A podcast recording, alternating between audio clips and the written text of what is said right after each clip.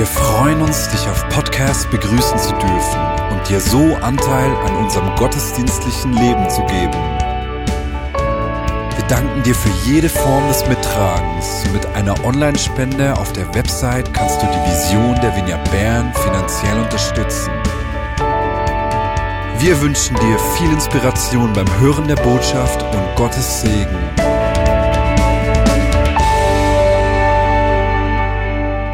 Schauen wir drei Bibelstellen an, angefangen im Epheser 3,20.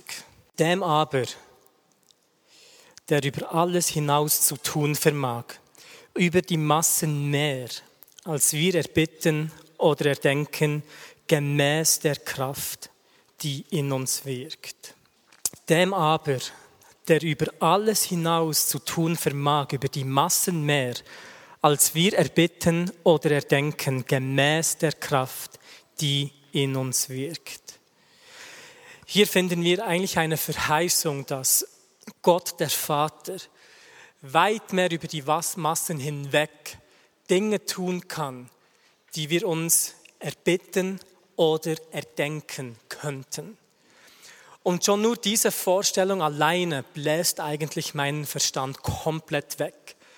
Ich meine, wenn du dich am geistlichsten fühlst, deinen besten Tag mit dem Herrn hast und die mutigsten Gebete betest, wie Herr, mache das durch mich, tue das mit dieser Person, stelle das mit dieser Region an, heißt es hier, weit hinaus über die Massen mehr kann er noch tun all die Dinge, die wir uns erdenken, erträumen oder vor ihm erbitten können, kann er problemlos noch toppen. Aber diese Dinge sind an etwas gebunden, gemäß der Kraft, die in uns wirkt. Und so oft ist es unser Verlangen, auf jeden Fall mein Verlangen, dass Gott um mich herum wirken kann, dass er Menschen heilt, dass Menschen ihn kennenlernen dürfen, dass Familien wiederhergestellt sind, dass Erweckung hineinbricht und, und, und, und, und, und. Aber Gott möchte nicht nur um uns wirken, sondern zuerst in uns innen. Und oftmals ist es das Maß, dass er um uns wirken kann, ähm, davon abhängig, wie fest wir ihn Platz lassen, in uns innen zu wirken. Und dieser Teil ist nicht immer angenehm. Es ist oftmals ähm, schmerzhaft. Es sind die Orte, wo wir uns am meisten verwundbar machen vor ihm. Es sind die Momenten oder Monaten oder Wochen, wo wir nicht verstehen, was in uns abgeht und wir fühlen uns innerlich fast so wie, wie kaputt, wenn wir durch diese Gottesmühle gehen. Ich nenne das so die Mühle Gottes, weil wir dort durchgedreht werden und er uns innerlich eigentlich aufreißt und uns aber heilt in diesen Momenten. Und ich selbst hatte sehr viele solcher Momente. Ähm, viele von euch kennen ein bisschen meine Hintergrundgeschichte. Ich bin ohne einen Vater aufgewachsen und habe dort ganz viele Verletzungen mitgetragen, habe ganz viele Mauern um mein Herz eigentlich gebaut, damit ich wie das nicht zulasse, diese Verletzung, diese Verwundbarkeit. Und als ich wirklich so all in gegangen bin mit dem Herrn, oh, habe ich da die Gottesmühle erlebt, wo er wirklich all die Dinge heruntergerissen hat, die ich über die Jahre aufgebaut habe. Das hat stattgefunden, als ich 17 Jahre alt war. Jahr 2007 im November weiß ich noch, wie er in mein Zimmer hineingebrochen ist und wirklich in kurzen Momenten so viel niedergerissen hat. Und die darauffolgenden Monate waren so speziell für mich, weil ich mich, wie bereits gesagt, ich habe mich so oft schlecht gefühlt und traurig. Und viele Menschen in meinem Umfeld haben gesagt, Andi, etwas ist mit dir geschehen, du lachst mehr, du strahlst mehr. Und ich war so verwirrt, weil ich diesen Kontrast nicht verstehen konnte. Und ich hatte übrigens so immer, wie soll ich sagen, das den Ruf, wo ich aufgewachsen war, dass ich der Junge war, der immer traurig ähm, reingeschaut hat. Ich habe jetzt keine Fotos dabei, weil das alles ähm, spontan ist. Aber dort, wo ich das Gefühl hatte, ich habe gelächelt, haben die Leute mich als trauriger Junge gesehen. Und dort, wo ich das Gefühl hatte, ich bin traurig und innerlich äh, zerrissen, haben die Leute angefangen zu sagen, hey, etwas ist mit dir am Geschehen, du lächst, du bist am Lachen, du hast wieder Freude in deinem Leben. Und dort hat eine Reise begonnen, wo ich wirklich versucht habe, tagtäglich all in zu gehen mit dem Herrn und wirklich immer wieder seine Gegenwart zu suchen, in sein Wesen einzutauchen, ihn tagtäglich besser kennenlernen möchte. Das ist mein absoluter Herzenswunsch.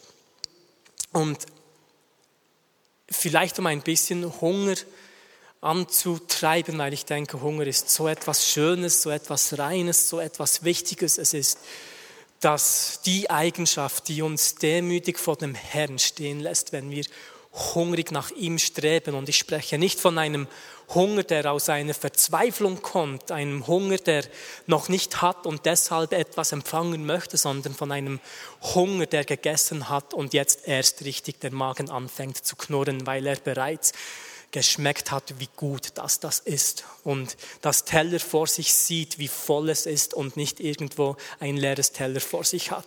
Und ich weiß noch, wie ich da so viel Zeit einfach allein im Gebet verbracht habe und über all die Jahre sind immer mal wieder so, ja, wie soll ich sagen, merkwürdige Dinge geschehen, von denen ich nicht groß erzähle und das möchte ich heute tun. Nicht um aufzuzeigen, was in meinem Leben geschieht, einfach um um über eine Realität zu sprechen, die für alle zugänglich ist. Und mein Wunsch ist es, dass ihr hunderttausendmal solche Geschichten erlebt und auch mit mir teilt. Weil wenn ich solche Geschichten gehört habe oder immer noch höre, bin ich eigentlich nicht in Versuchung, mich zu vergleichen. Im Gegenteil, es öffnet mir eine Welt zu verstehen, wer dieser Gott ist, weil wenn er das durch eine Person tut oder mit einer Person, weiß ich, dass er dasselbe durch mich oder auch mit mir tun möchte. Und solch eine Geschichte hat angefangen, als ich, ich war 17 Jahre alt und habe die Lehre begonnen als Informatiker. Und da stand hat die Pfingstkonferenz 2007 stattgefunden. Und da gab es eine Jugendkonferenz hier im EGW und die Erwachsenen waren irgendwo in der Festhalle. Und ein Freund von mir, der arbeitet jetzt auch im Vineyard-Büro, Raphael Howald, kam an die Konferenz und er hat gesagt, hey, im Sommer möchte ich nach Japan gehen. Würdest du mich unterstützen auf dem Missionstrip? Ich war mit ihm in der Lehre, im selben Lehrgang als Informatiker und habe gesagt, hey Alter, ähm, du weißt, wir haben kein Geld, wie soll ich dich unterstützen? Und habe gesagt, wenn mir heute jemand 300 Franken gibt, bekommst du 100 Franken. Mir nichts dabei überlegt. Und weil ich kein Geld gehabt habe, bin ich in der großen Pause nach Hause gegangen, ähm, nach Mosterdorf, wo ich gewohnt habe dazumals, mit meiner Mutter nicht alleine. Und schon beim Zug, RBS-Zug, beim legendären orangen Regionalzügli, bin ich so gesessen und ich weiß noch, ich hatte so ein grünes T-Shirt an, ähm, ohne Ärmel, man hat meine Muskeln gesehen dazu mal, habe ich noch viel Sport gemacht und trainiert, das kann man sich heute nur vorstellen, wenn man prophetisch ist und noch in die Vergangenheit zurückschauen kann. Und schon beim Nachhausefahren habe ich bemerkt, dass ein junger Mann, der war vielleicht so 35, hat mich immer so angestarrt, die ganze Zeit. Und ich, ich habe mich nicht wohlgefühlt, habe natürlich gedacht, ist er vielleicht ja homosexuell oder weshalb schaut er mich immer so an? Und habe auch gedacht, hey, ähm, ich habe ihn noch nie gesehen in diesem Zug und oftmals sieht man so immer dieselben Gesichter. Bin danach in Moserdorf ausgestiegen und er war auch dort ausgestiegen. Ich war auf dem Weg nach Hause und habe gemerkt, er, warum muss er genau dorthin, wo ich hingehe? Und als ich so rechts in das Quartier hineinbiegen wollte, wo ich gewohnt hatte, habe ich von hinten gehört, da war er hinter mir und hat gesagt, hey, ich habe etwas eine komische Frage. Ich habe gedacht, okay, ja, dann leg mal los. Und er hat gesagt, hey, lass uns ein Wettarmdrücken machen und wenn du dreimal gegen mich gewinnst, gebe ich dir 300 Franken wenn du dreimal gegen mich gewinnst, musst du mir absolut nichts geben. Und ich habe so seine Arme angeschaut, die waren richtig, richtig dünn. Da habe ich aber gedacht, vielleicht hat er so eine krasse Technik oder irgendwie so. Und habe gedacht, der Typ kommt sicher nicht in mein Zuhause, in unsere Wohnung. Und wusste aber, hey, im Schulhaus Moserdorf gibt es so ähm, ähm, Ping-Pong-Tische aus Stein und dort ist ein guter Platz, um Armdrücken zu machen. So bin ich mit ihm in das Schulhaus gegangen. Ihr könnt euch vorstellen, wie verwirrt das Ganze für mich war. Und wir waren dort, haben angefangen und jetzt ohne Witz, ich musste meinen Arm einfach fast fallen lassen. Er war so schwach. Und nach dreimal problemlos gewinnen habe ich gesagt, hey, ich hatte so Mitleid mit ihm, ich wollte das Geld nicht annehmen. Ich habe gesagt, hey, ich, ich, ich möchte das Geld wirklich nicht, aber danke für das Wettandrücken. Und er hat danach in sehr mystischen, metaphorischen Sätzen zu mir gesprochen, wie ich bin ein Mann, der gesandt wurde, um sein Wort einzuhalten und viele solche Sätze, die ich, ich habe gedacht, was bist du für ein Freak? Und wollte danach ihn sicherlich zurück zum Bahnhof begleiten, um danach nach Hause zu gehen, um einfach zu wissen, der ist jetzt dort und ich bin hier. Habe das gemacht und ähm, ging nach Hause, weil ich hatte Hunger, wollte essen, musste zurück an die nächste Session kommen hier. Und als ich so am Zurücklaufen war, ähm, ich habe das Geld genommen übrigens, habe ich so überlegt, hey, wie, Andi, wie bescheuert bist du? Du hattest diesen Moment mit, mit Raphael Howald, hast aus dem Nichts um die 300 Franken gebeten, jetzt hast du sie und du hast diesem Typen nicht einmal irgendetwas über Jesus erzählt. Wo ich das gedacht habe, macht es wieder. Schau zurück und er ist hinter mir. Und er hat gefragt, hast du noch etwas Zeit? Und ich habe gesagt, ja. Und so sind wir noch ein bisschen in Moserdorf herumgelaufen, haben zusammen gequatscht und ich habe ihm von Jesus erzählt. Ich wusste dazu mal nicht so viel über die Bibel, aber habe so das gesagt, was ich mal gehört habe. Und er hat gesagt, das ist so cool und wow, so etwas von interessant und unglaublich. Und ich durfte noch für ihn beten, habe ihn nochmals zum Bahnhof begleitet und gefragt, hey, von wo bist du eigentlich? Wo wohnst du? Und er hat gesagt, ich wohne in Schönbühl, was das Nachbarsdorf von Mosedorf ist. Und ich dachte, was wir haben, ich habe dich noch nie gesehen, wie ist das möglich? Und er hat auch wieder gesagt, hey, ich weiß es nicht, aber es war mir eine Riesenehre, dich kennengelernt zu haben. Ich muss jetzt weitergehen. Und er ging, ich weiß nicht, ob es ein Engel war oder nicht, auf jeden Fall war das eine sehr berührende Begegnung. Danach, zehn Jahre später, Mai 2017 war ich wieder im RBS-Zug, aber damals habe ich in Jegensdorf gewohnt. Und bevor der Zug in Jegensdorf angekommen ist, war ich war allein in einem Viererabteil, neben mir ein anderer Viererabteil, dort war ein alt, älterer Mann alleine und er schaute aus dem Nichts zu mir rüber und hat gefragt, hey, wollen wir ein Wettarmdrücken machen? Kein Witz, ich schaute zurück habe gedacht, was? Und danach hat er gesagt, ich hätte sowieso keine Chance. hat so vor sich hingelacht. Die Türen waren bereits offen. Ich ging nach draußen, der Zug fährt weiter und ich dachte, was war denn das? Danach kam die Geschichte mir in den Sinn von zehn Jahren. Ich ging nach Hause, habe das meinem damaligen Mitbewohner Janik Brandt erzählt und gesagt, hey, ich glaube, der Herr hat einen finanziellen Segen für mich bereit. Ein paar Tage später war ein Brief im, ähm, im Briefkasten mit 2000 Schweizer Franken, keine Ahnung von wem. Unglaublich. Ich freue mich so auf Mai 2027. ich werde jeden Tag Zug fahren. das könnt ihr mir glauben. Aber ich glaube, dass ich habe solche Begegnungen nicht jeden Monat, auch nicht all, alle halbe Jahre, aber dennoch glaube ich, dass wir umgeben sind von einer Realität, von Engel, von seinem Wirken, das keine Grenzen kennt, das keine Grenzen kennt. Und ich sehne mich oh, danach, wie das Übernatürliche wirklich natürlich wird weil das Übernatürliche nichts anderes ist als Gott über unserem Natürlichen. Und wenn er, wie gesagt, diesen Raum bekommt, gemäß der Kraft, die in uns wirkt, werden solche Geschichten normal sein. Ihr wisst, wie sehr ich Roger Federer liebe. Die erzähle ich jetzt. Schade, habe ich das Foto nicht dabei.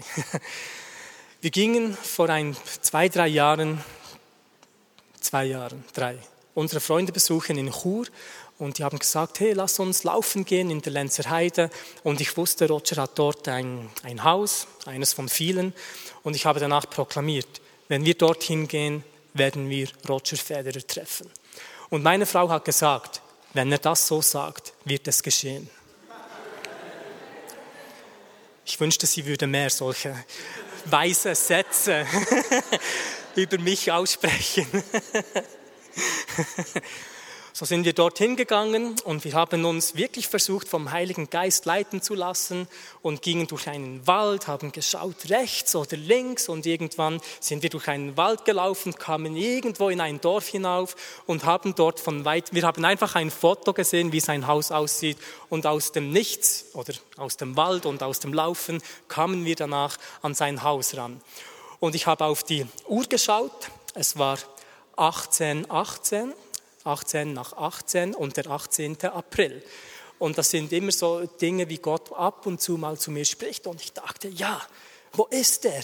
Und habe gesehen, es ist kein Licht und habe gedacht, aber wenn Licht sein sollte, dann jetzt, weil er doch Abendessen müsste. Und ich, meine Frau oder so hat gesagt, geh Leuten, tu etwas und das kann doch jetzt nicht sein. Und ich habe einfach gebetet, Herr, jetzt sind wir hier. Du weißt, wie sehr ich diesen Menschen schätze. Ich habe immer wieder mal für ihn gebetet. Nicht nur, dass er gewinnt, das auch, aber dass er einfach mit dem ganzen Druck und den Medien gut umgehen kann. Amen. Sind wir wieder runtergelaufen. Ich hatte, war, war nicht enttäuscht. Und es war während dem Lockdown und dort waren nicht viele Autos, viele waren zu Hause oder die Häuser waren leer. Und beim Runterlaufen kam dieser weiße Mercedes, der wortwörtlich neben dem Haus von Federer gestanden ist. Und ich habe gesagt, hey, die Person, die jetzt da runterfährt, war bei Roger Federer. Und das Auto ist gekommen und wir waren gerade bei einer riesen, bei einer steilen Kurve und es war Federer selbst. Und ja, ich habe etwas nachgeholfen, ich gebe es zu. Als es um die Kurve ging, habe ich so einen kleinen Schritt auf die Straße gemacht und gewunken. es war ein kleiner Schritt. Ich bin nicht vors Auto gerannt oder so. Und er hat sich kurz Zeit genommen, um mit uns zu quatschen. Wir durften Fotos machen. Gott ist das wichtig. Wenn wir so verbunden mit ihm sind und uns das wichtig wird, was ihm wichtig ist, dann wird auch ihm das wichtig, was uns wichtig ist. Warum? Ist immer so die Frage, was bist du, was bist Gott? Wer heilt jetzt wirklich? Jesus hat gesagt, geht und heilt die Kranken. Wenn du prophezeist, ist es Gott oder bist es du? Weil du bist ja derjenige, der spricht. Solch eine Mentalität kommt nur dann, wenn du glaubst, dass es dich noch gibt. Paulus hat doch gesagt, es bin nicht mehr länger ich, der lebe, sondern Christus in mir und Christus durch mich. Deshalb sollte das gar keine Frage mehr sein. Und ich bin da wirklich davon überzeugt, dass wenn wir in dieser Verbundenheit mit ihm leben, dass auch solche Wünsche, wie jetzt vielleicht Roger zu treffen, vielleicht sogar von ihm in mein Herz gelegt worden sind.